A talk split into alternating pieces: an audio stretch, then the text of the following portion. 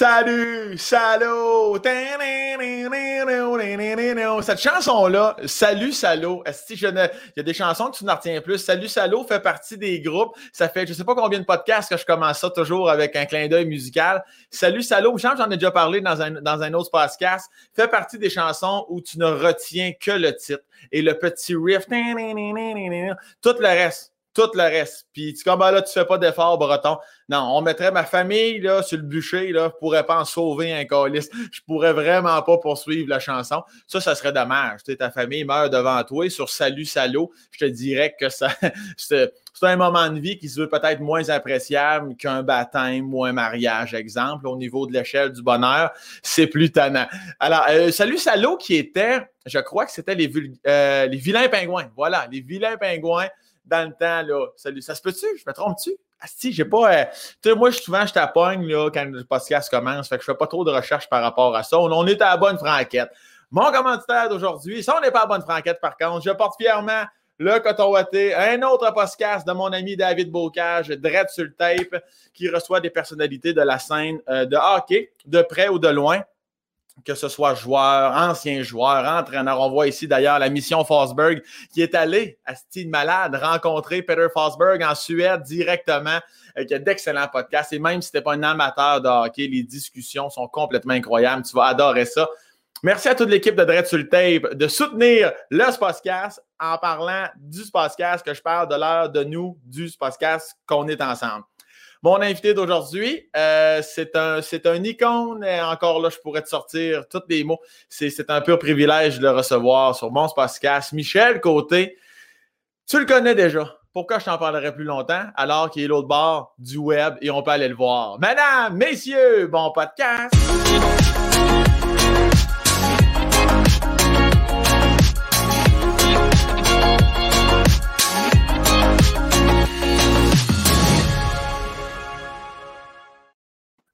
Michel Côté. J'ai bien aimé ton intro. salut, salut. là, Michel, l'entrée de là, Michel, on va dire ce qui s'est passé. Moi, je me suis connecté. Tu parlais à Noémie. Tout le monde connaît Noémie sur le Spacecast. Ah Je mets mes écouteurs, puis tu dis une heure et quart, ça va être long. là, fait que, mais là, en plus, tu n'as pas d'air clim, toi, là. Non, non, il fait 30 degrés, je suis dans ma chambre à coucher parce que j'ai de la visite en bas, puis je me dis, ben, regarde. Mais c'est pas grave, j'ai un petit Kleenex, j'ai une tasse d'eau froide. Tout va bien aller, inquiète-toi pas. Tu peux C'est moins, pire qu'une journée de tournage à 35 degrés où il n'y a, a, pas de clim non plus parce que ça fait du bruit. Oui, oui, oui. Alors, euh, écoute, j'ai des expériences de tournage avec des températures de débile où la maquilleuse vient euh, pendant qu'on tourne t'essuyer, tu tournes de bord, elle t'essuie, on continue. C'est complètement malade. Mais là, c'est de. Hein? Il n'y a pas de problème, hein, Sam? Non, non, non, là, il n'y a, pas de Si tu vois que je dégoûte, ben, tu me diras, je vais m'éponger. si je suis dégoûtant, si je suis dégoûtant. je vais te dire, si tu dégoûtes ou tu es dégoûtant, je vais t'en parler, Michel, je te le promets. Michel, et euh, Michel Côté, l'histoire qui commence, là, corrige-moi si je me trompe, 1950, on parle du 25 juin, c'est bien ça? Oui, oui. Fait que là, on, s'approche dangereusement de, ton 71e anniversaire. Ben oui, ben oui, c'est euh, bientôt. Là, je sais pas que, là, on est-tu aujourd'hui, là, nous autres? Là, on est, on, est, ben oui, on est aujourd'hui. On est aujourd'hui, bon, ben. Fait on, est, on est pas mal. Fait on, est très près de son 71e. Ça, tu, tu vis bien avec ça. Tu as l'air pétant de santé que le tabarnak. Ça va bien. Je me suis pesé un matin, là, ça va. C'est cool. Je, fais attention un petit peu, mais euh, c'est pas long que quand tu abuses ou quand il y a une pandémie, tu pognes une coupe de livres. Tu sais, mais ça va. Mais là, tu t'es pesé un matin. Est-ce que tu étais content? Oui. Oui, OK. content. je, je, te demanderai pas ton bois, mais tu étais heureux. Oui, oui, j'étais content. Mais je suis à deux livres de mon poids idéal. Tu sais. Non, OK, parfait.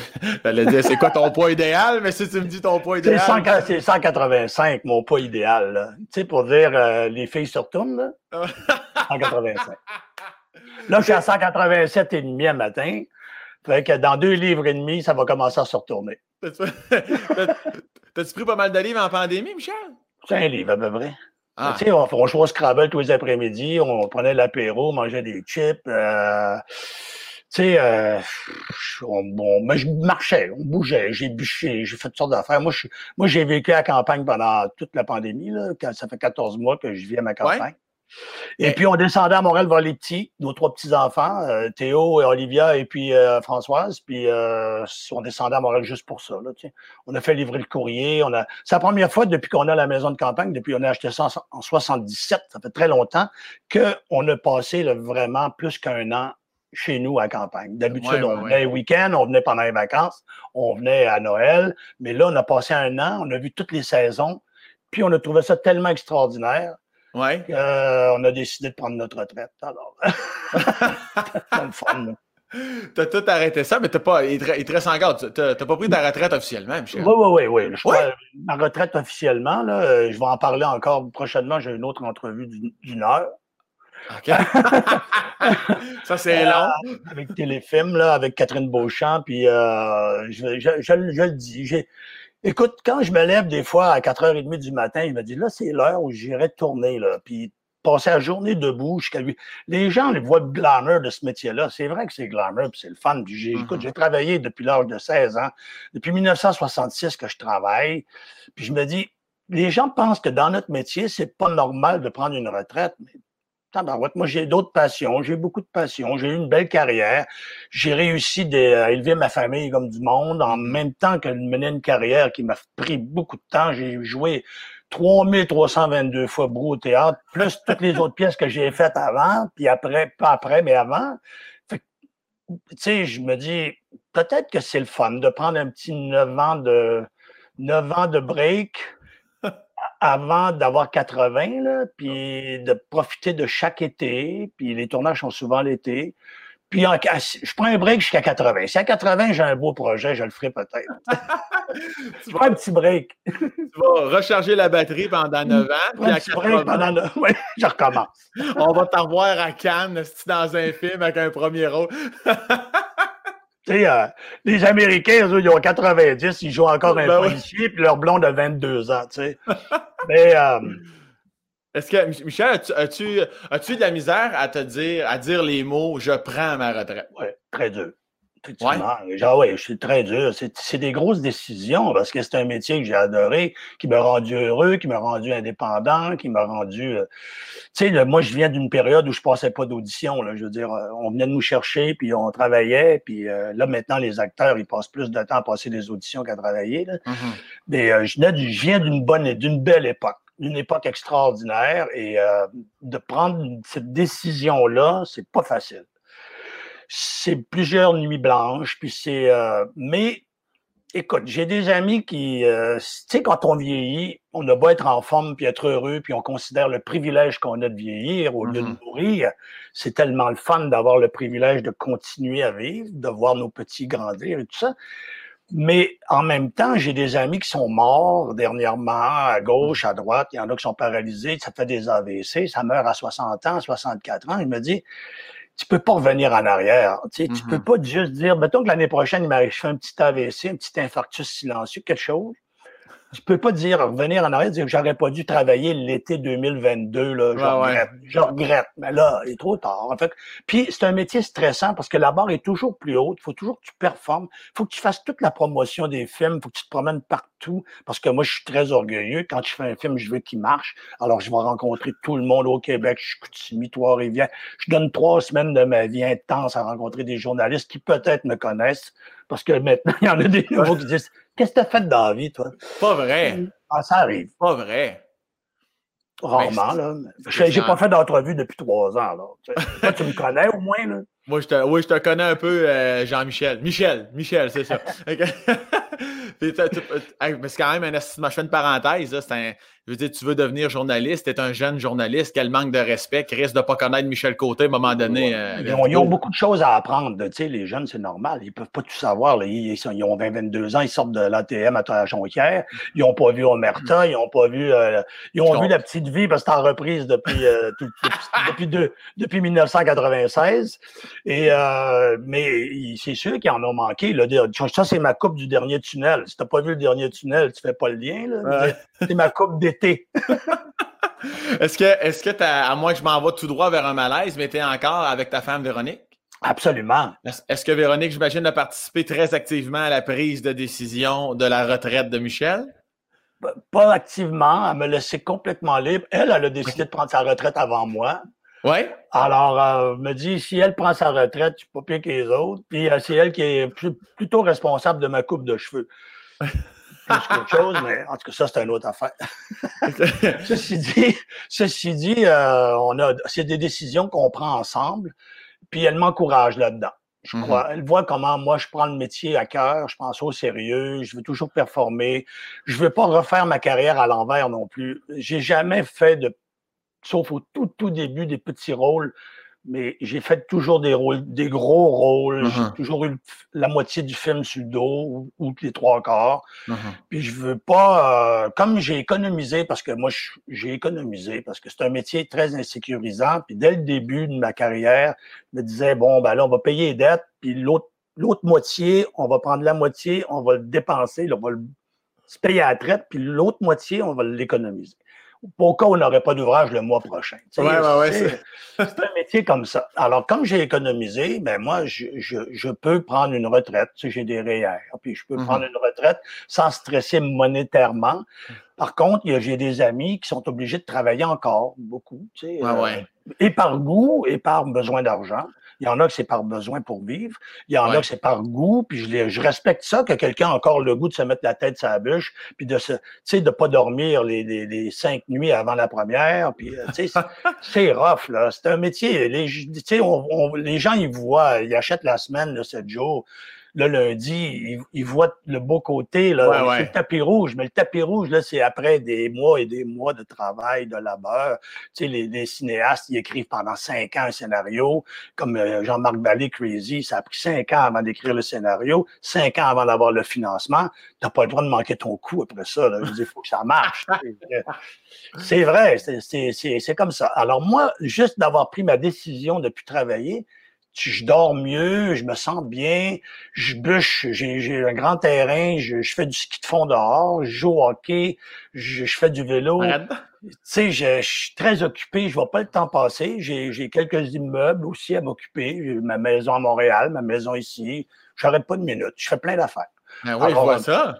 Je, je, me dis, puis euh, on garde les petits, on aime ça, donner aux petits, tu sais, euh, vraiment les prendre, les garder, s'amuser avec eux autres quand tu tournes, tu, pars euh, en expédition au Mont Everest pendant deux mois et demi. Tu disparais de la, civilisation. Tu es mm-hmm. ailleurs. Alors, euh, puis c'est le stress. Je pense que je me suis mis trop de pression en vieillissant. Je ne voulais pas me tromper, puis je lis des scénarios, puis je dis, ah, ça me tente pas. Il me semble que j'ai déjà fait ça, il n'y a rien de nouveau. Puis là, ça fait 3-4 ans que j'essaie de trouver quelque chose qui m'amènerait ailleurs. J'en ai lu des très bons. Là. Je veux dire, il y a des réalisateurs qui vont se reconnaître s'ils m'écoutent. J'en ai lu des très bons. Ça n'a pas été facile de dire non. Mais euh, je leur ai expliqué comme il faut comment je me sentais. Puis ça passe. Est-ce que c'est dans les... Est-ce que c'est dans les premières fois de ta vie que tu as l'impression que tu prends vraiment une décision pour l'homme Michel et non pas pour l'acteur? Oui, c'est, c'est, vraiment ça. C'est, moi. Moi, euh, avec l'insécurité, euh, ma santé est bonne, mais on ne connaît pas l'avenir. Puis, pas, on se rapproche de la mort. Tu sais, je veux dire, il faut être conscient de ça. Là.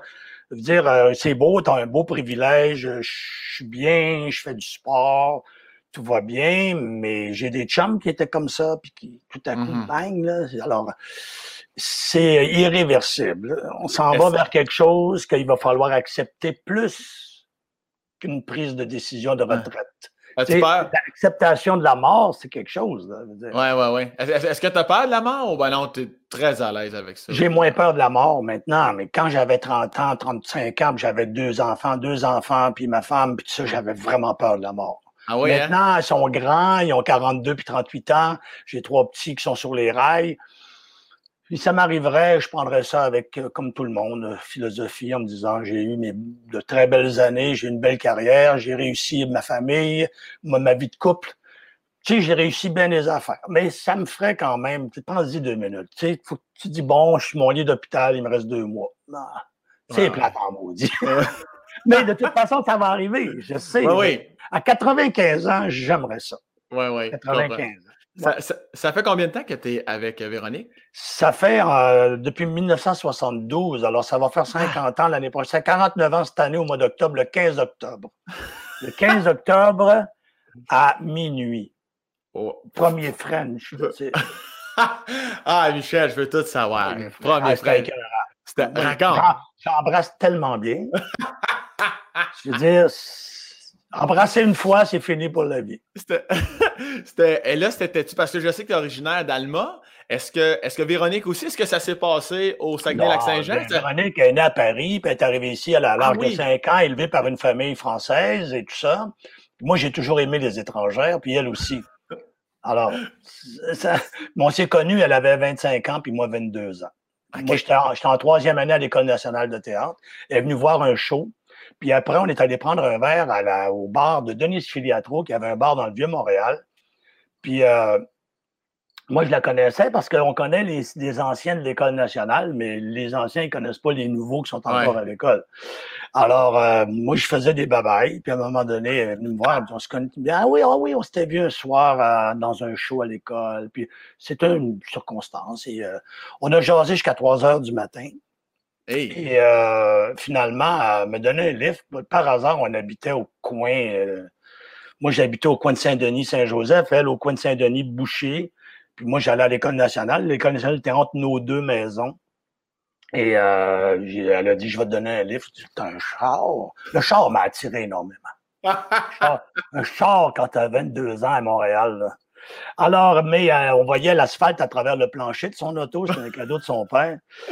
Mais à cheval donné, on regarde pas la bride. Et elle m'a donné un livre jusqu'au coin de Saint-Denis, Saint-Joseph. On s'est embrassés. Elle m'a invité à dîner le lendemain midi, après le frère. Après, attends, peu, attends peu, Michel. Là, là, tu dis ça comme si tout était normal. Là, c'est, qui, qui a initié là, dans le char le moment? Là? Ah, ben, tu sais, euh, ça doit être moi. comme je me connais, j'ai dû m'avancer tranquillement, tu sais, pour donner un petit bisou. Puis finalement, tu sais, quand t'es pas loin, un petit bisou, petit ben bisou. le plancher du char n'a quand même pas défoncé ce soir-là. Là. Non. Alors, ah quand, on, on pense qu'on a quelque chose, qu'on a un petit kick, là, on brûle pas ça. Là. Ben non, ben on fait pas l'amour le soir même, on fait pas l'amour le lendemain, on se laisse désirer. tu sais, je, je vais faire un podcast là-dessus. Comment faire pour que ça poigne comme il faut pour que ça dure 49 ans? ben là, clairement, tu as quand même réussi. Mais là, fait que là, toi, tu te couches le soir, tu as les étoiles dans les yeux, les papillons dans le ventre. On s'aime encore beaucoup. On s'aime, on se désire encore. Euh, c'est un privilège. Je ne dis pas qu'on a été parfait.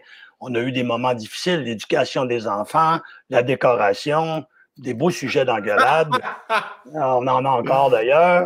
Euh, mais il faut s'aimer à la base. Moi, je me dis, les couples, les jeunes couples qui se séparent pour un oui, pour un non, si tu t'es aimé au moment où tu t'es connu, ça s'entretient. Tu, mm-hmm. tu, peux lâcher au, premier problème, mais si tu dis il y a eu déjà eu quelque chose, ben ça peut continuer. Si on veut, si on veut, si on veut plus, puis si on s'aime plus, puis si la fille est passée de 102 livres à 192, mais je dis pas que 192, c'est pas beau. non, non, non, non. si, si toi, tu n'aimais pas ça, 192. Mais il y en a qui aiment ça, mais c'est correct. Moi, je dis que ça, c'est libre. Ben, c'est pour ça que tu embarques sa balance. Tu veux t'assurer que Véronique t'aime toujours. Ben, Oui. Ben il faut, s'occuper de soi-même. Il ben faut, faut, faut, pas se laisser aller. Je sais que si j'arrivais avec une énorme bedaine, comme deux ballons de basketball dans le bedon, avec des petites, petites jambes grosses de même, elle aimerait pas ça. Alors, j'essaie de la conquérir encore. C'est beau, ça. Comme là, j'ai dit, peigne-moi à ton goût. Alors, elle m'a rasé, puis comme ça, elle s'assure que je poigne avec personne d'autre qu'elle. Et là, je, je t'ai coupé là, dans ton élan. Là, tu disais, bon, arrive le baiser. Le lendemain, midi, tu disais, le ouais, lendemain? Ben, à dîner. Ah tu sais, quand tu es à l'École nationale, tu manges des bines au lard, des fèves au lard, des, des, des, des du, du, clic, du prem, du, tu sais, de, de, la viande en canne, du jambon maple leaf en canne. Alors, moi, elle m'avait fait un maudit bon dîner. Puis, on se donnait encore un petit bec à la fin du dîner. Moi, j'en aurais pris un petit peu plus, mais c'est gardé, tu sais. Ça, ça a pris un petit peu de temps, là. Tu sais, euh, on a, s'est fréquenté euh, avant de faire l'amour. Bon, bon 4-5 jours certains, pas, pas collés, là. OK. Pas collé, là. Je dirais, elle a travaillé à Ottawa, elle jouait au théâtre à Ottawa. Fait qu'elle descendait les fins de semaine, puis on se voyait, puis euh, le soir, ben c'est ça. Ça a commencé comme ça, tranquillement. Puis ça dure depuis ce temps-là. Puis on vit des belles années. Est-ce que y, a-tu eu un clash entre euh, euh, Madame Le Flaguet qui arrive à Alma avec la famille québécoise, les racistes? Ça, ça... Mais hein. Écoute, honnêtement, là, des fois, quand, des premières fois qu'on allait à Alma, là, euh, pendant la période qu'on était là, je me disais, euh, en arrivant à Montréal, je casse. Hein? Je casse. Ah ouais. Elle était trop euh, française, là, tu sais, je veux dire, ça me gossait énormément. Et rendu dans le milieu du parc à l'étape, je me disais, ah non, finalement, ça se métamorphosait, on dirait. Je l'aimais déjà, encore comme avant, mais au lac, c'était pas facile. Non, ah, c'était pas facile les premières années. après ça, mais quand que quand on va chez les Romains, il faut vivre en romain, tu sais. mais c'est qu'est-ce qu'elle faisait que. Ben non, mais tu sais, c'était euh, c'était gossant. Des petites affaires. Ah, tu sais, comme elle, la salade aux cailles, c'était avec des cailles. Mais nous, la salade aux cailles, c'est du lait caillé. Tu sais. Alors, c'est quoi ça? Ça passait pas. Tu sais, mais là, j'ai fait opérer après, puis été correct. J'ai fait enlever le, tu sais, les maudits français, là, t'enlèves le maudit le maudit, tu fais une mauditectomie, l'ablation du maudit. Est-ce que tu sentais-tu que ta famille l'aimait pas au début? Il, comme vraiment... il était respectueux, ma famille, quand même. Euh, c'est surtout avec les mères, des fois, tu sais, mais là, ça va très bien maintenant. Écoute, avec le temps, on, devient sage. là, on était jeune, tu sais, aussi. Là. Oh oui tu sais, 22, 25 ans. Euh, puis euh, les débuts d'un couple, tu sais, quand les premières années, tu te dis, ça, c'est la femme de ma vie. Ben, les gens qui commencent à sortir avec quelqu'un comprennent très bien que, un tu vois une maudite belle fille l'autre bord de la rue, tu dis, ouais, moi, je pense que c'est elle, mais peut-être que c'est l'autre aussi. je ne suis pas si sûr que ça. Mais ça prend des années avant d'être vraiment sûr, avant de faire des bébés, puis, tu sais, euh, pour moi, le vrai contrat de mariage, c'est un bébé. avant de faire un bébé, tu t'assures que c'est solide. Euh, est-ce que tu es marié? oui, on s'est marié 11 ans après. On avait les deux bébés déjà. On avait, euh, ah Charles, avait, Charles avait 4 ans, il allait avoir 5 ans, puis Maxime allait avoir un an, un mois après. Alors, ils étaient bébés, on a fait un gros party à notre campagne, et puis voilà, on s'est mariés. Et qui qui voulait plus se marier? Est-ce que c'était les deux égales? Pourquoi se marier une fois que les enfants sont là? Euh, pour plusieurs raisons. Faire un gros party avec les amis, d'abord. Deuxièmement, euh, encore aujourd'hui, en 2021, marié puis pas marié, quand ça fait l'affaire du gouvernement, t'es mieux de pas être marié. Quand ça fait pas leur affaire, t'es mieux d'être marié. Tu sais, il y a des... Tu sais, tu demanderais Eric, et Lola, mettons. Tu sais, le, il y en a qui, qui connaissent alors, c'est un avantage en tant que couple, si tout va bien, de te marier, ne serait-ce que pour la succession, pour euh, s'il y en a un qui meurt d'un accident. Il y, a, plein de raisons positives à se marier. Et dans ce temps-là, on se mariait pas beaucoup, c'était plus à mode, là, euh, vraiment pas. Et euh, nous, on a décidé de se marier. Pour d'abord, on avait décidé de se marier en 74, mais Véronique travaillait dans l'Ouest, puis moi, je jouais dans Cyrano de Bergerac à Montréal. On était deux mois et demi séparés. Là, euh, là on s'est demandé en mariage. En tout cas, moi, oui. je m'ennuyais tellement. Puis quand elle est revenue, on, là, on a commencé à brasser le mariage. Ça prenait tellement des dimensions malades. Ma, ma mère, qui avait été au mariage partout pendant je sais pas combien d'années, là, elle, quand elle avait fait sa liste de mon oncle puis de ma tante, puis de gens chez qui elle est allée, euh, et puis là, on a paniqué ben raide. Tu sais, euh, ça coûte cher, le mariage. Même, ben on est au début de notre vie, nous autres. Fait qu'on a tiré à plug en 74, puis on s'est mariés. On a décidé de se marier pour vrai en 1983. OK. C'est marrant. Neuf ans plus tard. T'es-tu marié à, Alma, à Montréal? Non, à ma campagne, dans le champ. Ici, le protonotaire est venu avec sa toge. Et puis, euh, on s'est mariés. Euh, c'était vraiment un, gros party. Ça a duré deux jours. Ils viennent m'en remettre. deux jours? Ah oui. Le lendemain, il y avait un feu en arrière, il y avait des aurores boréales, c'est très rare à Stoke. Et il y avait des aurores boréales et euh, un gros feu, puis il y en a une gang qui était restée. C'était vraiment formidable. Un beau souvenir. Et toi, Michel, es-tu euh, un gros euh, un gros fêteux? Toi, t'as-tu, le coup de facile quand c'est le temps? Ouais, moi, je suis un buveur de fin de semaine. Tu sais.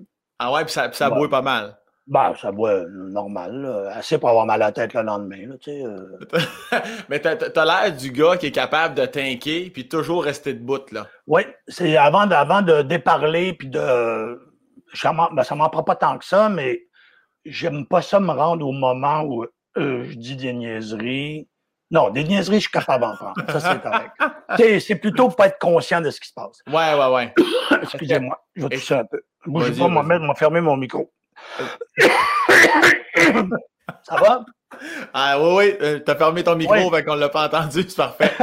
Est-ce que est-ce que t'es t'es-tu plus bière, champagne, vin? Ouais, moi, euh, oui, euh, j'ai euh, champagne des fois, euh, bière surtout, Ouais.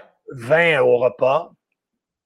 Mais puis j'aime bien un petit digestif, un petit scotch aussi des fois. Là. J'ai- Je suis un connaisseur, je- un petit connaisseur de scotch. Je suis allé en Écosse, j'ai visité des, vignes- des, des, des brasseries, des distilleries. J'ai j'ai bien aimé ça. Et puis, euh, je, mais je, je suis un gars qui, euh, si je suis tout seul à, à ma campagne, je bois pas. Tout seul, je bois pas. OK, je Je comprends. bois socialement et pour avoir du fun.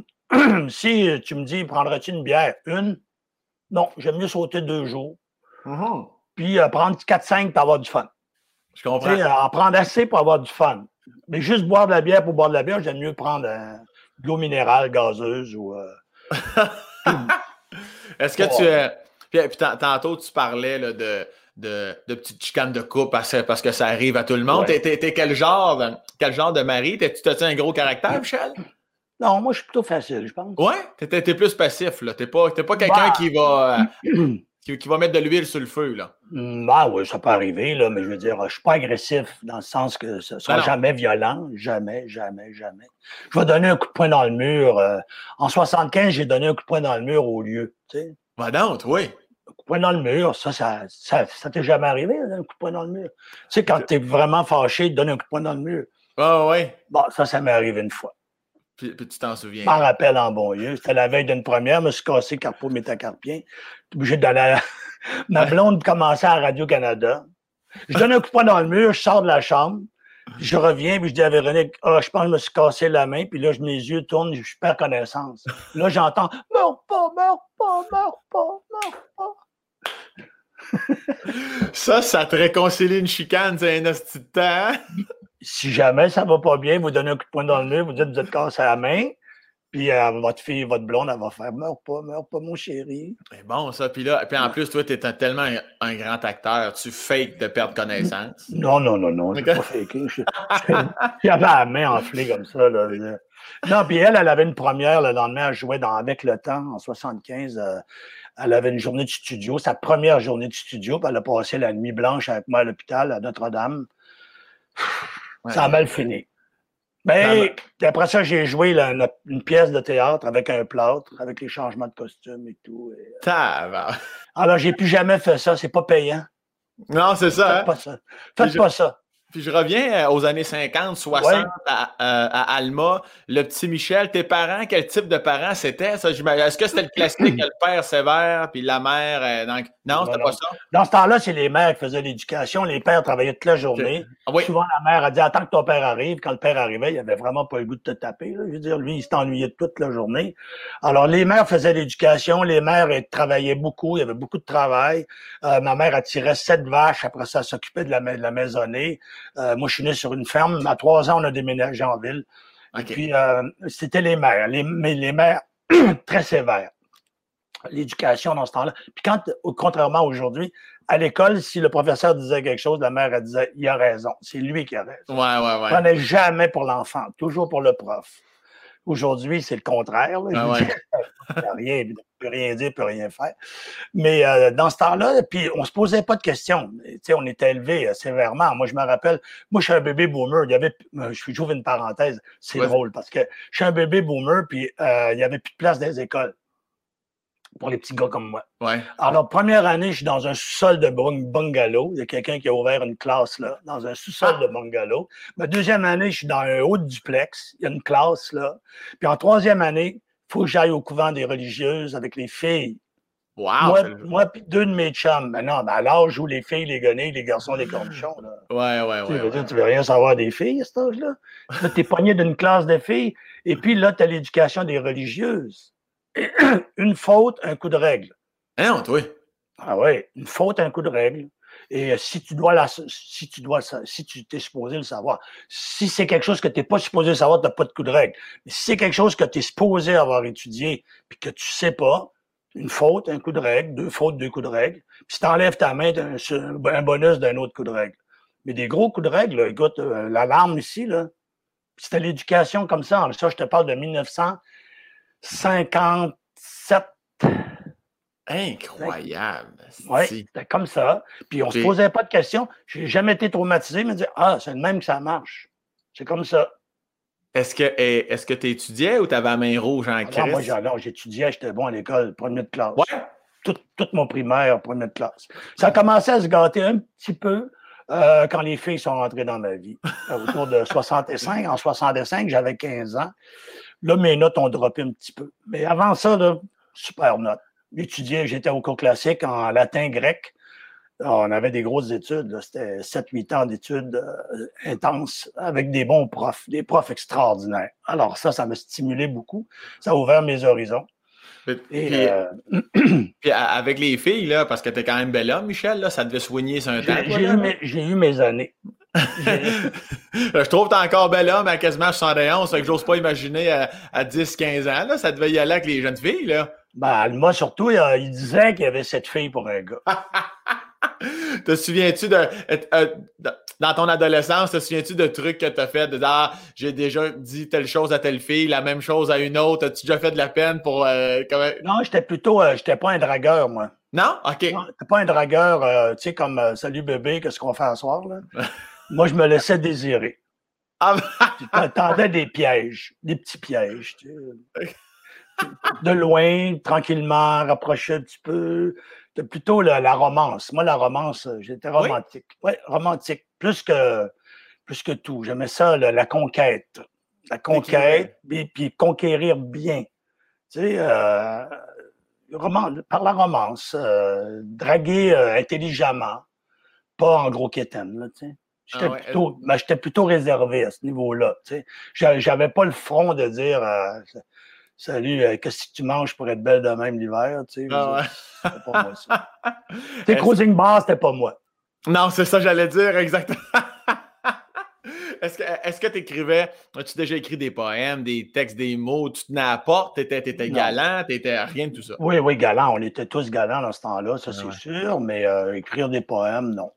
Non, j'étais euh, j'étais romantique. euh, j'ai- j'ai- j'ai- on sortait pas longtemps avec nos blondes dans ce temps-là. Il y avait beaucoup de choix. Alors, euh, Puis c'était pas, euh, on, fait, on baisait pas non plus autant qu'aujourd'hui. là. Je veux dire, c'était c'était sévère. Là. Mettre une fille enceinte dans, en 65, là, c'était quelque chose. Là. Je veux dire, on faisait attention. Là. C'était quoi ta c'était quoi ta moyenne de jours ou d'heures peut-être à- à- avec une fille avant que tu changes? Bah, honnêtement, deux, trois mois. Ah, quand même, c'était pas si pire. Deux, trois Ah, mois. Je pensais que tu allais me dire deux, deux jours. Non, non. Est-ce que puis t'étais pas tout seul, toi, Michel, t'es, t'es pas enfant unique, toi, là, là? Moi, euh, je suis euh, pas enfant unique. Est-ce que tu viens de perdre l'écran, là? Non, c'est peut-être ton côté. Moi, Ouais, moi. non, j'ai- c'est Adobe qui voulait me télécharger quelque chose. Ah. OK. Alors, euh, je disais que, que c'était quoi ta question? Je disais, je disais que Ah, t'étais non. pas, enfant unique, toi, là. T'avais frère et sœur?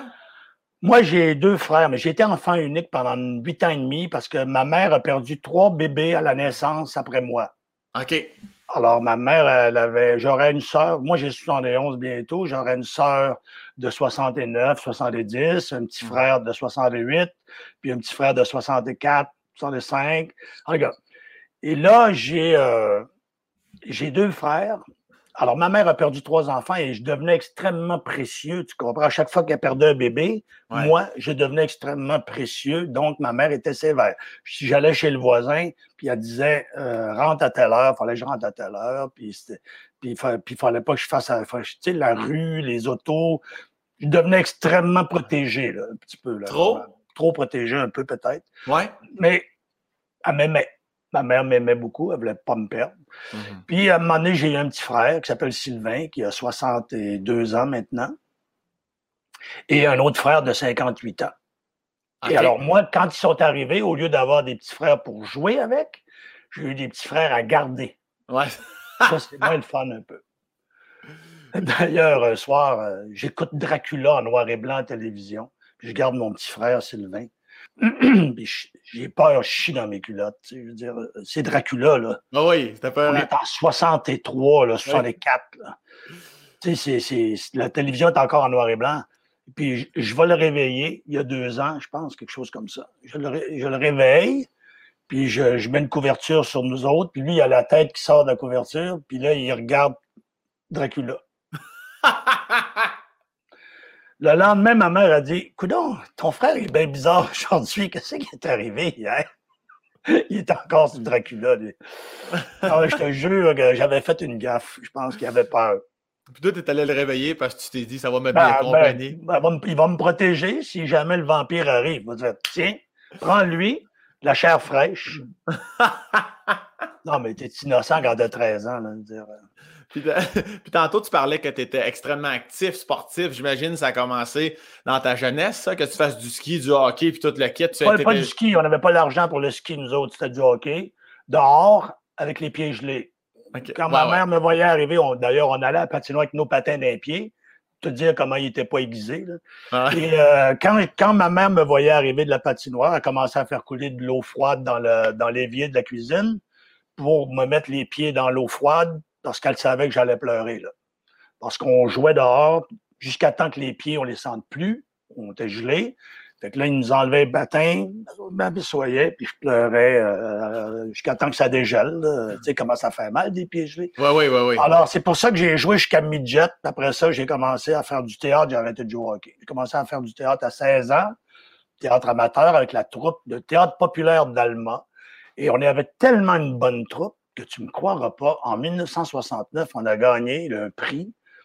On a gagné le Festival canadien de théâtre amateur. On a représenté le Canada au Festival mondial du théâtre amateur à Monaco, où euh, un festival est organisé par la princesse Grace de Monaco elle-même, qui avait lieu tous les quatre ans. Et chanceux comme des maudits, parce que tous les quatre ans, il y avait une année, c'était le Dominion Drama Festival, c'est-à-dire les, les Canadiens anglais qui y allaient, puis quatre ans après, c'était les francophones. Alors, donc, les francophones y allaient une fois par huit ans. Puis l'année que, en 69, j'ai 19 ans, l'année que les Français y vont, nous, la troupe d'Allemands, on a gagné au festival à Vaudreuil, l'Association canadienne du théâtre amateur, et on est allé à Monaco, toute notre gang. C'était formidable. Wow! Puis avez-vous remporté à Monaco? Oui, c'était un festival, il y avait 17 pays de représentés. C'était pas un concours, c'était juste invité. OK, OK, OK, OK, c'est Mais il y avait, euh, écoute, les Grecs jouaient Roi en grec ancien, il y avait les Suédois, il y avait Jacques ou la soumission d'Ionesco joué par les Français, il y avait plein de bonnes pièces. Puis nous, on avait une pièce séparatiste. On avait des, un tablier à la fin qu'on tournait de bord, puis c'était le drapeau du Québec. Et le consul du Canada qui était à Marseille, lui, euh, il était venu voir nos filles parce qu'on avait des filles dans la troupe. Ils avaient offert l'apéritif. Le Canada nous invitait, le consul, et euh, draguait nos, petites filles, puis très sympathique, beau grand gars, euh, à peu près 30, 35 ans, je dirais. Et euh, Là, il est, au spectacle le soir où le Canada joue, puis à la fin, on tourne nos tabliers, puis c'est une pièce sur l'oppression, les opprimés, les oppresseurs, et le tablier du Québec à la fin, revendication chaud séparatiste. Et on l'a pas revu, le consul. T'as pas eu euh, un autre verre de champagne par la suite? Non, il était parti après. On l'a jamais revu. fait que ça, quand même, ça, ça, commençait bien ton parcours de théâtre. ben oui, ben écoute, je n'avais pas encore décidé d'aller à l'École nationale de théâtre, mais ça s'en venait. Je suis rentré en 70 à l'École nationale. Est-ce que. Euh, excuse-moi, Michel, est-ce que ton père, qu'est-ce qu'il faisait dans la vie? Mon père était euh, fermier au début. Après ça, quand on ne vivait plus avec les fermes, là, euh, il a vendu. C'était très difficile pour les petits cultivateurs. Là, on commençait à acheter la ferme du voisin. Tu sais. ouais, ouais. Il n'y avait pas d'argent. Il venait d'une famille de 11 enfants, donc son héritage n'était pas trop gros. Non. 11, 11 enfants. Alors, euh, Lui était dans le milieu à peu près. Alors, il y a eu un petit peu d'aide de mon, mon grand-père, Eugène, qui a donné un peu de sous pour acheter cette première ferme-là. Puis après, il l'a vendu. Il est allé livrer du 7-Up pendant sept ans autour du lac. Il arrivait l'hiver, les bouteilles cassées, les bouteilles gelées, la glace bleue, des fois la cargaison. Dans, dans ce temps-là, les camions étaient, ouverts. C'était ah. comme une plateforme ouverte. Puis, puis là, les bouteilles sortaient, il ramassait ça dans la neige. S'il manquait des bouteilles, c'est lui qui les payait. Il gagnait 30 pièces par semaine. C'était très dur. Et à un moment donné, il s'est fait suivre par deux gars, des espèces d'espions. Puis là, le soir, il disait, il y a deux gars qui me suivent, ils vont m'assommer, ils vont me dévaliser parce qu'il y avait du cash sur lui. Il était sûr, à un moment donné, il dit, là, je vais appeler la police, ça fait trois jours que ces gars-là me suivent. Il allait, euh, alors à un moment donné, les deux gars l'arrêtent. Là, il chie dans ses culottes. C'est deux gars de la compagnie Vachon. Les gâteaux, ils disaient, nous, on te regarde travailler depuis plusieurs jours, puis on s'informe partout où tu passes, puis on, tout le monde t'aime. On aimerait ça que tu viennes travailler, vendre des gâteaux. Alors, il a quitté le 7-Up parce que c'est dur, des caisses en bois, pour aller livrer des petits gâteaux vachons. Il a fait ça pendant 13 ans. Puis après, il, est rentré à l'hôpital euh, travailler comme euh, portier à l'hôpital d'Alma jusqu'à sa mort. À, quel âge il est mort? Ah non, pas jusqu'à sa mort. Il a pris sa retraite avant. Il est mort à 85 ans. OK, parfait. Ça fait une dizaine d'années. Ça fait 9 ans. Est-ce que ta mère est encore de Ma mère vit encore. Elle a eu le COVID. Elle a 89 ans depuis hier. Et euh, elle est en pleine forme. Oui. Belle, elle... comme, belle comme un cœur. Elle a eu le COVID, vaccinée une fois. Euh, elle a passé ça. Elle a eu peur un peu, mais ça s'est bien passé. Mon, elle est allée vivre chez mon frère. Mes deux frères vivent à Alma maintenant. Et. Euh, alors, ça, ça va. Ma mère, euh, écoute, alors j'ai bien hâte d'aller au lac Saint-Jean. On va fêter nos fêtes en même temps. On fête la sienne le 20 juin, moi le 25 juin. Ben oui. 89. Ma mère, on a juste 18 ans de différence, ma mère et moi. Dans ce temps-là, c'était normal. oui, oui, oui. 18 ans. Euh, ma grand-mère avait 16 ans quand elle s'est mariée. Elle a eu ma mère à 17. Ma mère s'est mariée à 18. Elle m'a eu à 19. Je veux dire, ça soignait au lac. ça, ah, ça soigne encore pas pire. Je pense au lac. Ah oui, au lac, euh, tu te fais des amis en cinq minutes. tu, sais, tu es allé en tournée. Hein? Oui, oui, oui. C'est allé en tournée. C'est pas long. Ah non, ils sont, sont fins, là. Je veux dire, tu, peux aller manger chez quelqu'un le soir même, barbecue. Euh, surtout quand ils aiment les étrangers aussi, ils sont pas xénophobes du tout, du tout. Dire, euh, moi, mais euh, un étranger, là, peu importe la couleur, peu importe d'où tu viens, il, est accepté comme cinq minutes après. Là. Ben ouais. moi, j'avais 21 nationalités de professeurs dans mon collège. Ah ouais, hein? 21. Écoute, on avait des, des, Haïtiens, Énec Marmontel-Guillaume, Augustin Mathurin, euh, Maurice Cadet, le père d'Angelo Cadet, que tout le monde connaît parce qu'il a fait beaucoup de. Il a travaillé à Musique Plus, puis il a fait beaucoup d'entrevues, Angelo. Euh, Madame Saint-Lô, qui était magnifique, qui nous enseignait le latin. Euh, Garcia, un espagnol. Euh, Youssef Tadros, euh, Emmanuel Androlidakis, un grec qui nous enseignait l'histoire. Écoute, je te dis, ah, ben ça nous a ouvert sur la planète. J'ai adoré mes cours euh, au cours classique avec ces gars-là de partout dans le monde. Vraiment. Est-ce que c'est quelque chose que j'imagine tu as essayé de, de, retransmettre à tes enfants, justement, cette ouverture-là sur euh, d'autres cultures? Je, je, suis impressionné par la culture de mes fils. Honnêtement, là, oui, impressionné. Euh, ils lisent de la philosophie. Euh, Charles est un féru d'histoire, de géographie. Euh, ils ont étudié à Brébeuf tous les deux. Un bon collège. Oui, ben oui. Charles, a fait du latin. Maxime, spécialité français. Il a gagné des prix de poésie. Il a représenté le Québec en Belgique. Il écrit des paroles de chansons pour Béris. alors, il y a une bonne plume, Maxime. Il écrit bien. et ils lisent écoute, je pensais jamais qu'il serait plus cultivé que moi parce que je me trouvais bien bon. Mais là, je pense qu'il me, clenche. ouais. Est-ce que j'imagine qu'il y a une différence, évidemment, au niveau de l'époque puis des générations. Du moment que tu annonces à tes parents que tu t'en vas vers l'acting et compagnie versus quand Maxime te dit, te dit la même chose, toi, envers tes parents, comment ça s'est passé? Ben, tu vas être étonné parce que mes parents, qui avaient une grande confiance en moi, mon père a pris une semaine de vacances à ses frais, puis est venu m'aider à peinturer l'appartement qui était dans un sous-sol au coin de Saint-Joseph et Saint-Denis. Wow. Et ma mère est venue. Et puis, euh, mon père a organisé aussi avec un chum qui livrait des fruits et légumes, qui euh, animait des légumes de Montréal, puis qui repartait le camion vide pour transporter un matelas, des petits meubles, euh, une table à café, euh, des meubles pour nous autres, pour s'équiper dans notre appartement. Et ils ont eu tellement confiance que je ne pouvais pas échouer, tu comprends? C'est ah comme, Je pouvais même pas dire mes parents m'ont jamais supporté, mes parents m'ont découragé. Tu sais, il y en a qui disent j'ai échoué à cause d'eux autres, mais moi, je ne pouvais pas leur dire mes parents m'ont encouragé. Ouais. Tu sais, il avait vu ma carrière au théâtre amateur aussi, où j'ai joué des gros rôles. Mm-hmm. Puis il avait confiance en moi. Puis il dit c'est ça que tu veux faire? Bon, j'aurais pu aller en médecine, j'aurais pu aller n'importe où, parce que dans ce temps-là, quand tu sortais du cours classique, tout était ouvert. Tu n'avais pas, pas d'option à partir de secondaire 2. Ah Aujourd'hui, quelqu'un prend des options, là, puis à un moment donné, il se rend compte que c'est pas ça qu'il veut faire. Puis là, il faut qu'il revienne en arrière reprendre des options. C'est décourageant. Nous mm-hmm. autres, on, avait, on était ouverts. C'est-à-dire, quand tu finissais ton cours classique, tu peux aller n'importe où. En médecine, en astronomie, en n'importe quoi. Alors, c'était le fun pour ça. Une ben culture générale complète. Alors là, ils m'ont dit, là, tu peux être dentiste, médecin, tout ça, puis tu t'en vas comédien. Mais oui, je pense qu'il est un peu innocent. Il ne connaissait pas les dangers de ce métier-là. Et que tu peux crever de faim toute ta vie et qu'ils n'ont pas eu connaissance. Ils ont pensé, toi, tu es acteur, tu deviens une vedette, tu gagnes ta vie. Tu c'est ça. Je pense que c'est ça. Donc, ça m'a aidé, mais sur le coup, là, je veux dire, j'étais bien content. Ça me mettait de la pression aussi, parce qu'il n'est pas question d'échouer dans ce temps ben, tes parents te font confiance. De toute façon, si je regarde ton CV, je comprends que la pression, tu deals bien avec ça quand même. Là. Ben, j'avais, euh, tu sais, là, au Lac-Saint-Jean, on a de l'entrepreneuriat. Mm-hmm. C'est-à-dire qu'on aime, il y a beaucoup, beaucoup de gens qui ont réussi dans le monde des affaires. Le président de CGI, Serge Godin, euh, Charles Sirois. Tu sais, je peux t'en nommer une liste de même. Euh, dans les médias de sport, Yvon Penneau en passant par les Kenville, je, je mm-hmm. peux t'en nommer plein. Les acteurs pleins tu sais, je veux dire, on a, on a de l'entrepreneuriat, de l'entrepreneurship. Et euh, moi, j'ai fondé ma compagnie un an après de sortie d'École nationale de théâtre. J'ai joué dans, dans. En 1975, on créait notre premier show.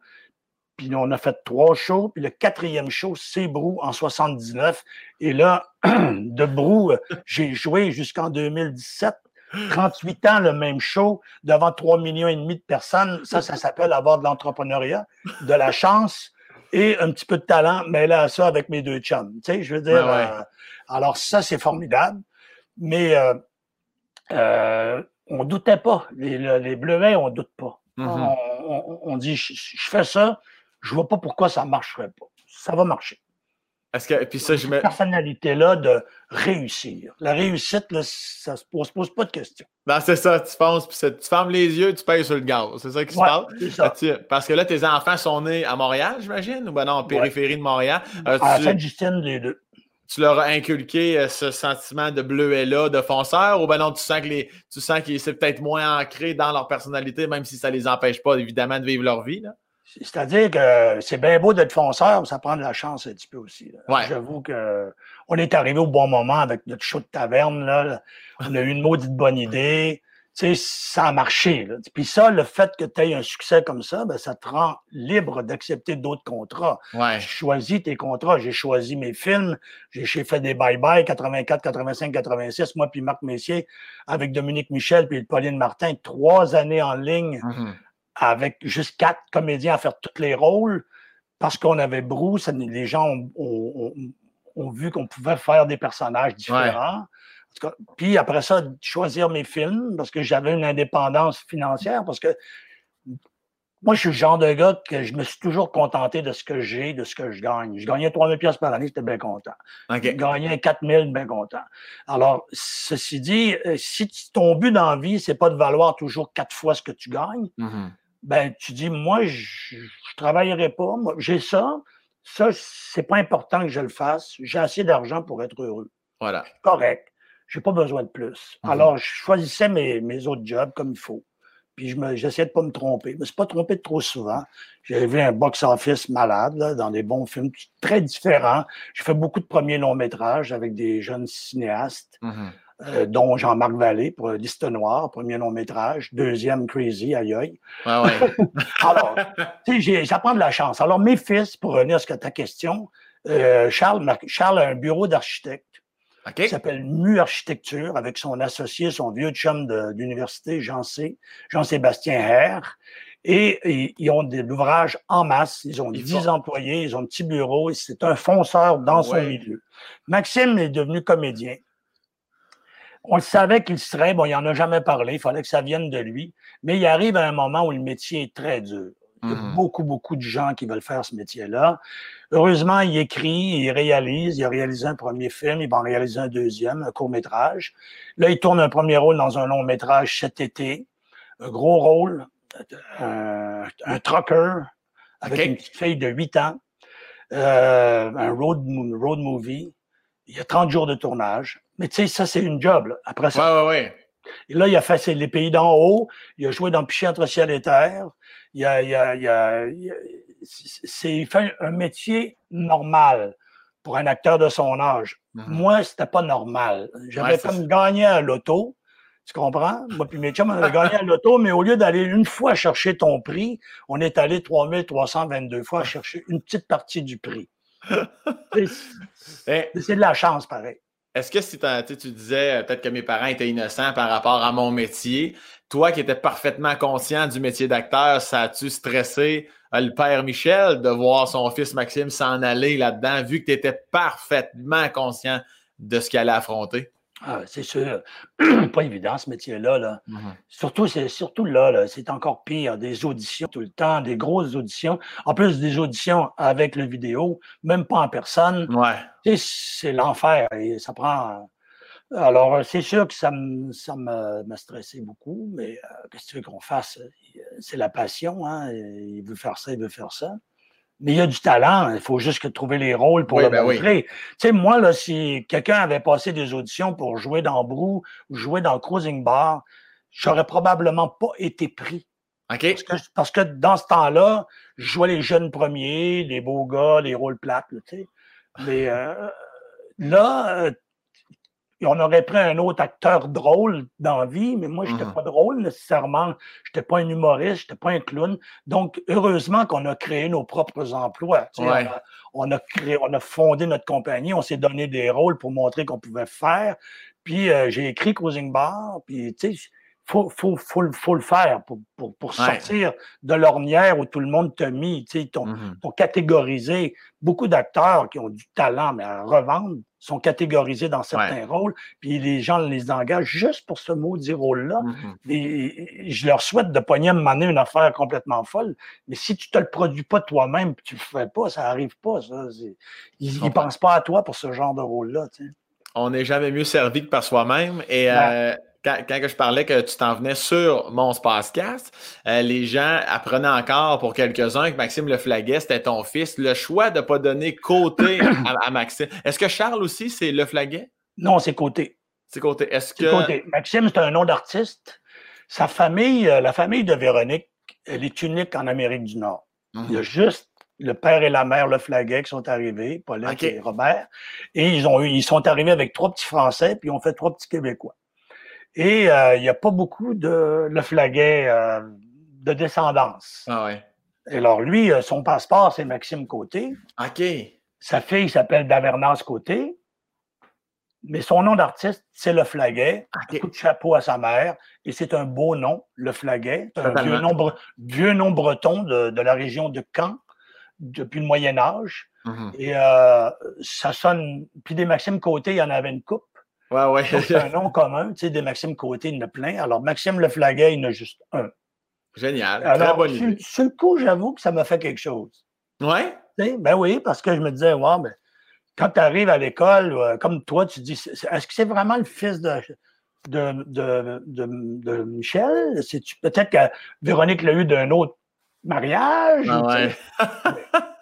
je pense que si je vous montrer une photo de moi à son âge, c'est indéniable. Ah ouais, on, hein? on, se ressemble comme deux gouttes d'eau. quand j'étais jeune. Là, j'ai changé, euh, évidemment, mais quand j'étais jeune, j'ai des photos, c'est malade. Puis est-ce que là, là, tu disais tantôt, justement, à l'heure où on se parle, euh, au rez-de-chaussée, là, ta petite fille qui est là ou tes petits-enfants sont là? Françoise est là, Maxime est là, et puis euh, Véronique est là, tout le monde est en bas, puis ils font pas de bruit. ils t'écoutent parler, voir si tu dis pas de la merde. Ça n'a pas cogné dans le plafond encore. On est encore correct. Puis tu, dois être tu dois être le classique grand-père, le grand-papa gâteau au maximum. T'es gâtes, t'es, t'en fais quasiment trop que passer. Non, non, euh, juste bien. ouais. On n'aime pas les enfants gâtés, on aime les enfants bien élevés. Mm-hmm. Alors, surtout Véronique est maniaque, là, dire, euh, les Français, ben, tu sais, à table, tu sais, bien élevés, des enfants bien élevés, pas des enfants gâtés. Euh, mais on les gâte, c'est sûr. Écoute, on aime ça les gâter, là. C'est évident. Il y, en a qu'on gâte plus que d'autres parce que si les parents gâtent trop, nous, on, met les freins. si les parents gâtent moins, on gâte plus. Tu sais. Pas qu'ils mangent 3, tonnes de sucre dans la journée. Là. 12 popsicles. Parce qu'il y a un enfant, ça mangerait un popsicle après l'autre. Ben oui. Est-ce que et, tu, les gardes de quelle façon? C'est vraiment euh, au niveau de la sucrerie, au niveau de l'activité? Tu sais, il y en a qui donnent. Moi, je donne pas vraiment de cadeaux, je leur donne du temps. Il y en a qui n'ont pas le temps, ils donnent des cadeaux. Toi, à ton âge, tu les amènes à la maison de campagne, j'imagine. C'est comment, comment tu fais pour les garder? Oui, c'est ça. Je joue avec eux, avec eux beaucoup, beaucoup, beaucoup. J'ai fait un carré de sable. Je viens de faire une énorme balançoire pour trois enfants là, là.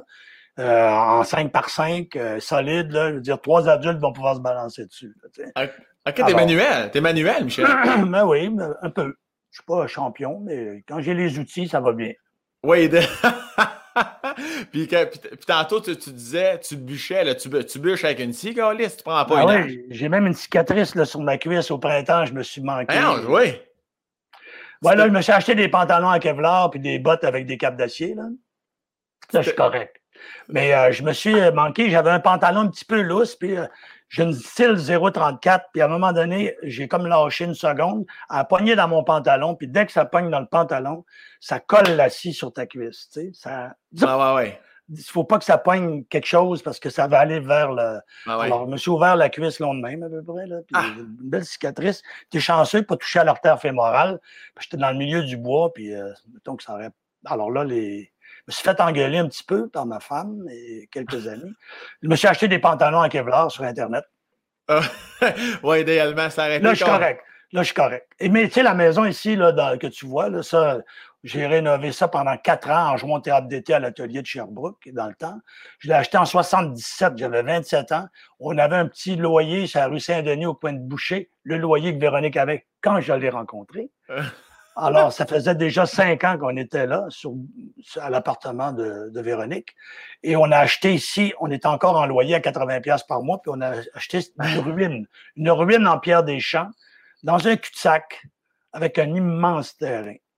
Et on a rénové, j'ai creusé la cave à petite pelle, on a fait le mortier autour des ah. pierres, de chaque pierre. C'est tout rebâti par l'intérieur, plomberie, électricité. Et j'ai engagé euh, un ouvrier avec moi là, pour faire ça. Moi, je faisais les jobs de bras, là, tu sais. Ah Creuser la cave à petite pelle, couler 150 poches de ciment, euh, de béton. des affaires de même, mais je pesais. Écoute, j'étais gros. Là. Je jouais le premier rôle au théâtre de l'atelier. Pas d'air climatisé, 200 personnes tous les soirs euh, dans la bonne planque de Pierrette Bruno, en tout cas. Mais Michel, creuser un sous-sol, la petite pelle, là, ça va? Michel, t'es téméraire en sacrement? J'avais, écoute, j'étais tellement musclé, là, ça n'avait pas d'allure. T'avais quel âge, Esti? 27 ans. Et même à 27 ans, là, je ai collé sa petite pelle, t'étais. Alors, je travaillais toute la journée. À 4 heures, j'arrêtais, j'allais prendre une douche, je mangeais un petit peu, je m'en allais jouer le premier rôle au théâtre après. Pas de clim, pas de climatisation. Je te dis, j'étais tellement maigre. J'étais cote. T'as cut, cut, cut. Cut, cut, Puis, euh, je voulais te poser une question. Je vais te poser la question à l'inverse que je t'ai posée tantôt par rapport à Véronique. J'imagine que toi, tu es allé en France rencontrer sa famille. Je peux pas croire. Oui. oui j'ai rencontré sa grand-mère, euh, ses deux grand-mères. Comment ça s'est passé? Avec une extraordinaire, l'autre moyen. Comment ça? ben, il y en a une, là, la, la mère de, de, Paul, de Paulette, la, mère de Véronique, la mère de la mère de Véronique, la grand-mère de Véro, s'appelait Minouche. Minouche? c'est son surnom. En France, les grands-mères ont tous des surnoms, toutes, des surnoms. Véronique, elle s'appelle Dadou. Pour les petits, c'est Dadou. Alors, Minouche, Laure, elle nous avait réservé une chambre dans une petite auberge. Elle n'avait pas beaucoup de sous, là. Et puis, euh, elle habitait dans une petite. Euh, elle trouvait que c'était trop petit chez elle. Alors, elle nous avait offert une, et puis accueillis comme des dieux là, chez elle. L'autre grand-mère, c'est une autre affaire. Elle vivait avec ses deux fils. Ça, c'est la mère de Robert. Et là, on est obligé de monter notre tente dans le jardin. Parce que nous, on était partis avec une tente. Et on a couché dans le jardin. On n'a même pas pu mettre notre matelas dans la maison. C'est une autre façon. C'était comme plus distant. Il faut dire que je venais de jouer dans Cyrano de Bergerac. J'avais les cheveux aux épaules, la barbichette comme dans Cyrano. J'avais un collier. Véronique avait une jupe en terre cuite. J'avais un collier en bois, une chemise indienne. On avait l'air de deux hippies, mais c'était les années, tu sais, 60, euh, en 74, ça.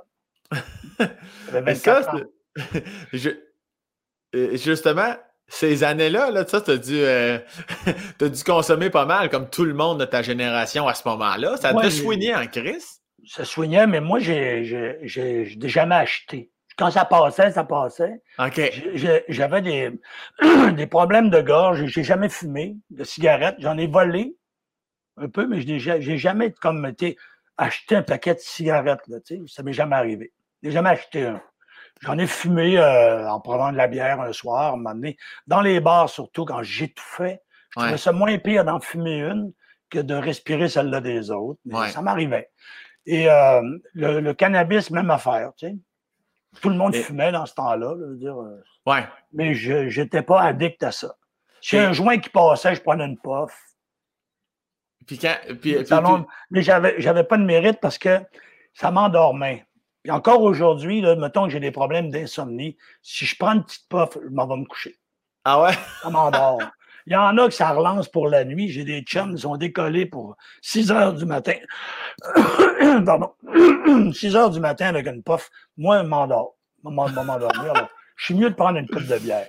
mais, mais, effectivement, parce que tu, tu, parlais de ta gorge, sais, parce que moi, avant de faire, avant que tu me dises ça, là, j'étais comme, Ouais, Michel Côté doit avoir fumé huit paquets par jour, peut-être à un moment donné, à cause de ta voix qu'on reconnaît à 1000 à la ronde, à cause ça fait partie de ta couleur.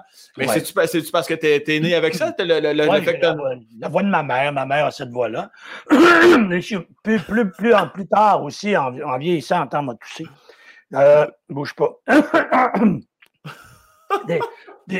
plus de misère s'il y a du pollen un peu dehors actuellement je suis plus sensible à ça.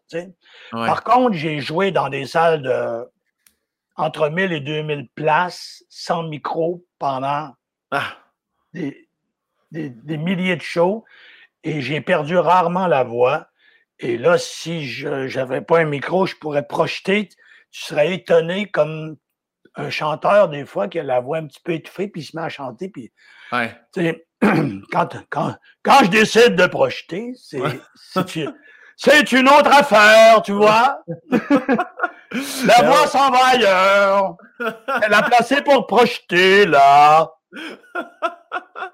Ben, c'est comme, euh, il parlait à un moment donné, ça, fait longtemps, Simonac, que j'avais vu un reportage euh, sur Claude Dubois, puis tout le monde, on dirait quand il parle, on dirait qu'il va comme s'éteindre lui-même de sa propre voix, puis quand il chante, quand il chante, tu te demandes que c'est qui se passe? Tu sais, même, même Ginette Renault, dans la vie, quand elle parle, elle mm-hmm. parle normalement. Ouais. Même la voix, des fois, un petit peu étouffée. Mm-hmm. Quand elle chante euh, au toit de là, là, je veux dire, c'est effrayant. Alors, moi, j'ai jamais eu de problème de voix. On jouait dans des salles comme à l'Opéra d'Ottawa. On a joué 102, 102 fois. Je sais pas si tu connais le Centre national des arts d'Ottawa. Il, il, y a trois, il y a, le studio, le théâtre à 800 places et la grande salle à 2500 places. On jouait là. Pas de micro. Bon, comédie. Ça riait toutes les 40 secondes. Le show durait 20 minutes de plus. Mais ça, Brou, là, je fais une parenthèse de Brou. À un moment donné, arrives-tu au moment où t'es tanné en t'es tanné, là, t'es tanné en esti, là? Non, c'est pas comme ça que ça s'est passé. Non? OK. Ça a toujours été le fun. Euh, vraiment incroyable sur scène. Ouais.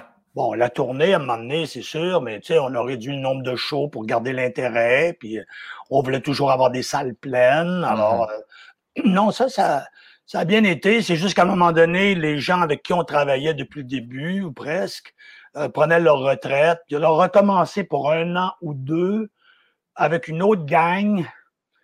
On a là, les étoiles étaient alignées, puis on a dit, bon, on est encore en santé, on remplit encore des salles, tout va bien. Puis euh, on, a arrêté. On a mm-hmm. arrêté euh, le 22 avril 2017. Ça a fait quatre ans cette année. Mm-hmm. J'ai l'impression que c'était l'année passée, tellement ça a été vite. Mais... Et euh, ça a été. Moi, j'aurais peut-être continué un an. Mais comme je disais, les autres voulaient arrêter. Moi, il aurait peut-être continué un an pour me faire plaisir, mais un an de plus, que ça change. Un an de plus, moins. Euh, là, puis pour un an, recommencer avec tout un nouveau booker, un nouveau coproducteur. Compliqué. Alors, on a tout arrêté en même temps. On a fait une belle fête. Ça a été formidable. On a eu une dernière représentation à la salle O'Brady à Sherbrooke. Il y avait 1700 personnes. On a filmé ça. C'est un des meilleurs shows d'histoire de Brou. C'était extraordinaire. Et puis, euh, ben écoute, toute bonne chose à une fin. Euh, ça a été une décision difficile à prendre parce que comme n'importe quoi, tu pognes un coup de vieux tout à coup, tu sais. Ouais. Mais euh, on travaillait fort, là, tu sais, on, on, on, mouillait nos chemises tous les soirs, puis euh, on est trois gars qui on voulait que le show marche. 85% des gens le voyaient pour la première fois. Il y en avait entendu parler pendant 37 ans, 38 ans. Ah, ben oui. C'est sûr que la, la barre est haute, là, tu ne veux pas les décevoir. Alors, tous les soirs, puis moi, sais, on est trois gars fiers. Un soir que tu as un peu le rhume ou que tu as un tour de rein, tu n'annules pas pour ça. Mais tu dis, les gens, ils disent, attends de voir côté là-dedans, dans son personnage de pompier, tu vas voir. Puis toi, tu es à 70 uh-huh. Tu ne peux pas faire une annonce avant le show, dire, je suis désolé, ce soir, vous n'allez pas me voir à 100% Les gens vont dire, ben là, puis là, ils vont focuser sur toi ils vont dire Ah, il est quand même bon pour un gars diminué, puis les deux autres, c'est de la merde. Ouais, c'est pas bon pour les deux autres, tu comprends? C'est bon juste pour toi de l'annoncer avant. Je vais mm-hmm. jouer quand même, mais je suis diminué. Alors, tu dis rien, mais c'est frustrant. moi, ça me frustrait là, de jouer avec un rhume. J'étais bleu, j'étais agressif quasiment. Je jouais, je prenais ma chemise, je suis ouvert à grandeur, puis tu sens que ta voix elle sera en sixième rangée, puis elle tombe à terre. Ah là là, que j'ai alors, tous les gens qui ont vu Brou un soir, vous l'avez trouvé ordinaire. J'étais malade. ça, c'est dit, c'est annoncé, c'est officialisé. c'est ça, c'est parce que quand j'étais hot, ah. les deux autres avaient l'air de la merde. les deux, autres avaient l'air d'avoir le rhume. et, Michel, tu, ben, tu l'as dit euh, au tout début du podcast euh, que là, c'est la retraite. Euh, as-tu des projets? Es-tu euh, voyageur dans l'âme un petit peu? Tu penses-tu? Euh, oui, beaucoup? Ah oui, on a déjà un appartement de réservé à Paris. oui. C'est la ville natale de Véronique. Si tu veux lui faire plaisir, dis qu'on va passer une semaine à Paris, marcher dans le quartier des archives, dans le Marais, le quartier de sa mère, le quartier de ses grands-parents. juste marcher dans Paris. Mm Faire des musées. Euh, faire des musées, aller dans la bibliothèque euh, nationale, des affaires de même. Puis on se lasse pas.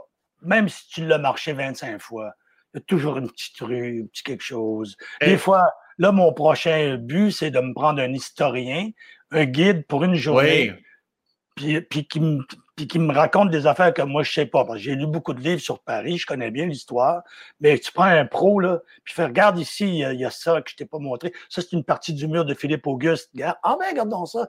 Les arènes de lutte sur les Romains étaient. Tu sais, alors, puis on voyage beaucoup. Véronique et moi, on a fait beaucoup de voyages.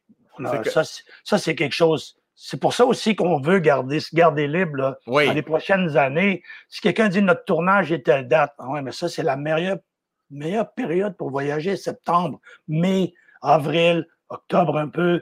Tu sais, c'est les périodes où on ne voyage pas l'été. C'est pas voyageable. L'été, on reste en campagne. Mm-hmm. Alors, là, on a un voyage à Paris d'organiser. Euh, euh, prochain voyage, euh, on veut retourner au Portugal. On est allé en 74, ça fait longtemps. Euh, il y a quoi de c'est illimité. Ma, ma blonde n'est jamais allée en Suisse. Moi, j'ai travaillé, j'ai tourné un mois en Suisse. J'ai dit, il faut absolument que tu ailles en Suisse et voir euh, le Matterhorn, euh, le, Mont-Cervin, Interlaken. c'est à couper le souffle, les montagnes. on est des fous de voyage. Puis on fait du ski alpin encore, Véronique et moi. Oui. ça, ça, je veux l'amener. Moi, j'ai déjà skié à Zermatt, là, au Mont-Cervin je veux, je veux, je veux qu'elle skie euh, par là. Puis on fait du ski, euh, du ski de fond chez nous. On, on, sort de la porte, on met nos skis de fond. Ah ouais. Ça, puis on a une patinoire. Hey! Dans le milieu de la forêt, on fait du jeu au hockey. Hey, euh, Ça, ça me parle, Michel. Ça, du vélo. Moi, je joue au hockey encore. J'aime assez ça. Là. ça doit être à une patinoire dans le bois, Michel. Je suis un, peu bandé en ce moment. Ouais, puis j'ai une cabane isolée R30, une vraie cabane de bûcheron avec un gros poêle à bois, là, comme dans le bon vieux temps. On chauffe ça, on te monte ça à 25 degrés, même s'il fait moins 20 dehors. est bien isolé. Puis on a la patinoire à côté avec ma souffleuse. Puis j'ai installé un spot avec une génératrice pour jouer jusqu'à 2 heures du matin. Hey, encore laisse! C'est extraordinaire. mon petit-fils, Théo, il y a 10 ans, là, il capote sur le hockey. On a du fun ensemble. Tu peux pas t'imaginer. Là, Michel, j'ai l'impression que tu dis ça juste pour me faire chier. Ah, je savais pas que tu étais joueur de hockey, moi. Je savais pas. Ah ouais, j'étais un grand fan. Mais c'est donc, ben, hot. Puis toi, as-tu euh, as joué jusqu'à midget tantôt? Ouais, midget. Midget. Euh, quel style de joueur? T'étais-tu euh, un joueur qui brasse un peu? Ou... Non, joueur défense. OK, défenseur. Ouais. Bon, on se coltaillait, mais on se battait pas, là. Pas de coup de poing sur la gueule, c'était rare, là. Non, mais j'ai joué avec des gars qui ont joué dans la Ligue, presque dans la Ligue nationale, Un montagnais ah qui s'appelait Arthur Cocucci, qui était, qui était le meilleur joueur de toute la Ligue, là. Ouais. Il était vraiment bon. Euh, mais il s'est rendu Canadien junior, je pense. OK. Et après, bon, ben, ouais. Non, il était, il était bon. Moi, je jouais à la défense. Je suis encore meilleur à défense, mais, euh, tu sais que les gars de Brou, là, pendant plusieurs années, plusieurs années, on échangeait quelques billets de Brou avec le gars de l'Arena. Puis ils nous organisaient une game de midi à deux heures à rouen à Amos, à Princeville, à Plessisville, ah un peu partout, au, à Chicoutimi. Et puis on jouait au hockey avec une gang de gars avec deux goalers. Puis on jouait deux heures de temps au hockey, puis on jouait Brou le soir. Ah, ça, on a fait ça pendant des années. À Victoriaville, ah, à Victoriaville, des bons souvenirs à Victo aussi. Avec, on avait des deals, en, surtout en Abitibi, là, à Rouen et à Val d'Or, on a joué souvent, souvent là, au hockey. puis après ça, on a remplacé ça par le tennis. On jouait au tennis de midi à deux heures à Québec surtout, puis partout à Chicoutimi, euh, où il y avait des tennis, on jouait au tennis. Alors, on a ça a toujours été important pour nous autres de, de, faire du sport pour être en forme pour le show le soir. Oui, ben oui. tout de suite après le sport, on allait manger à trois heures la petite sieste après, on arrivait au théâtre. Pow! Et après ça, on sortait, prendre une bière avec la gang. Ah oui, hein? Ben, tu as déjà fait de la tournée. Ben oui, ben oui. Pas aller prendre une bière avec les techniciens après, puis avoir du fun. Non. 50% du fun de la tournée, c'est ça aussi. Là. Et là, Michel, il te reste 9 ans pour profiter au maximum, puis à 80, tu reviens dans le show business. C'est ça, je prends un petit break là, de 9 ans, puis on verra bien si on m'offre un premier rôle. Parce que moi, je veux pas aller figurer à 80. Là. Ben... Pas aller me bercer d'une chaise berçante euh, avec un crachoir. je, je, je, vais m'arranger pour dans 9 ans. Je vais mettre une alarme dans mon, dans mon Google Agenda. Là. Je vais mettre une alarme dans 9 ans, trouver un rôle à Michel. On va s'arranger quelque chose, un, premier rôle. Là. Michel, euh, écoute, gars, ça fait une heure et quart qu'on parle. Hein? Ouais, ça fait une heure et quart. Hein, oui? Hein? C'est vrai, on, arrête, on arrêté bon pour plus longtemps. Ouais, hein? Mais là, tu m'as dit que tu avais chaud. Là. Ben là, je, te vois, t'es pas Je suis rouge comme une tomate. tu sais, normalement, je serais maquillé, moi, là. Ouais, c'est ça, là. là, je fais ça, moi, pas de filet. pas de maquillage, sans filet, comme Burgie. Burgie est maquillé, ça paraît un petit peu des fois. Ouais, ouais, des fois, tu vois, tu, tu, vois que le poté est un peu plus fort. Ça, ça dépend c'est qui, c'est qui qui le maquille. Mais euh, c'est bon le hockey, c'est un site, hein? Ah oui, oui, ça brasse en esti. Là, là, là, là, on jase. J'adore regarder le hockey à la télé aussi. J'aime ça jouer. Oui. Mais j'aime ça jouer, euh, regarder à la télé. Je trouve que c'est extrêmement captivant. C'est un, tu sais, c'est l'euro actuellement. Oui. J'aime ça le foot. Ma femme, elle, c'est le foot. Ben oui. Elle, elle capote sur le foot. Elle est sur le bout de sa, sur le bord de sa chaise pour regarder le foot. Moi, je trouve ça lent. Parce qu'à côté du hockey, là, je veux dire. C'est pas pareil. Sacrifice. Moi, je rapetisserais le terrain au foot, puis j'ajouterais, euh, j'enleverais une coupe de joueurs, puis je rapetisserais le terrain. pour qu'il y ait plus de buts. En tout cas, okay. j'en Puis toi, quand, quand tu écoutes le Canadien, es-tu sur le bout de ta chaise? T'es-tu un sportif ah de salon trop intense? Ah ouais, hein? Ah ouais, moi, je suis, je suis captivé, là. je, je, patine. Je patine. Des fois, écoute, on a une télé dans notre chambre à coucher, et puis j'ai des écouteurs, puis des fois, Véronique qui s'endort avant moi. Euh, moi, je patine. Je regarde le match, puis je bouge les jambes. Je demandé à faire arrête de patiner. Arrête de patiner. Je dis, oh, excuse, excuse-moi, je ne m'en rends pas compte. Puis là, ben, si ça se force un peu, je patine. je, je, écoute, je perds du poids pendant un match à la télé.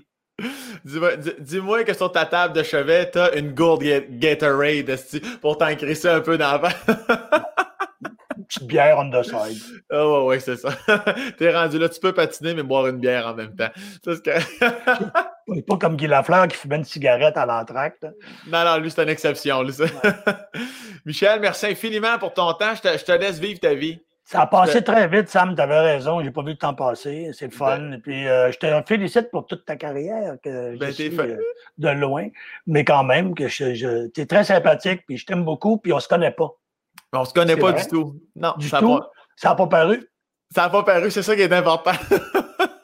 Mais là, on se connaît un peu plus. La prochaine fois, je t'interview. Mais que tu fasses ton podcast, là, j'irai. J'irai jaser ça. avec podcast. Avec podcast. merci Michel, je te laisse aller voir euh, tes petits-enfants en bas, de, ben, jouer, euh, de jouer ton rôle de grand-père pendant 9 ans, puis prépare-toi, parce qu'à 80, tu repars, je te le redis. merci, merci Sam, bon été. Merci, merci toi aussi. Bye bye. bye.